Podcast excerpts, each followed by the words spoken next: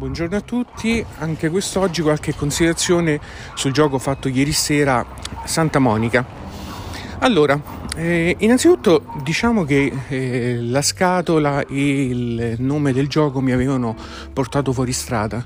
Pensavo si trattasse di un gioco leggero, di un gioco family. In realtà si tratta di un vero e proprio peso medio. È sostanzialmente un gioco di carte, un city building con piazzamento, meglio spostamento dei lavoratori che sono poi i turisti, sono i VIP, sono la gente del luogo, sono i visitatori, eccetera. Lo scopo del gioco è quello di fare i punti costruendo il, proprio pezzo di spiaggia di Santa Monica, uno a ridosso proprio del, del bagnasciuga e l'altra sulla strada. Ci sono delle carte che vengono prese da una, eh, da una fila e, e, integrate nel proprio tratto di, di mare. Eh, vediamo quali sono gli aspetti positivi e negativi che mh, ho, ho riscontrato. Diciamo che uno degli aspetti negativi è la parte grafica, non gradisco particolarmente questo tipo di approccio grafico, questi colori pastello, questi colori un po' smorti, mm, sì, danno un tocco particolare al gioco, ma personalmente non li apprezzo, quindi eh, no, non mi piacciono. L'altro aspetto è che c'è una certa componente fortuna, di fortuna nel senso che eh, le carte che escono, che possono essere prese dai giocatori, sono, possono essere di due tipi, cioè eh, fronte bagnasciuga o strada, quindi le due categorie.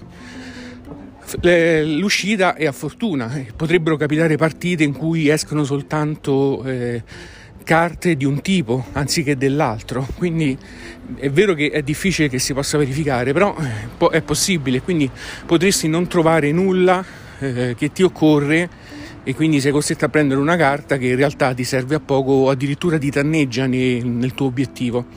Obiettivo che è quello di mettere le carte in combo, cioè mettere carte vicine ad altri tipi di carte che consentono di fare i punti, spostare i lavoratori da una carta all'altra per fare i punti, eccetera.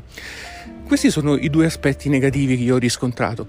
L'aspetto positivo è che comunque è un gioco che nonostante l'apparenza di family game è un peso medio, cioè un gioco impegnativo.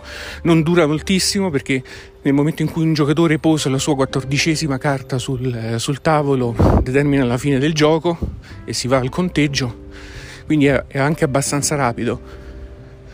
Quindi è un gioco insomma con una certa eh, profondità questo per me è, una, è un aspetto positivo.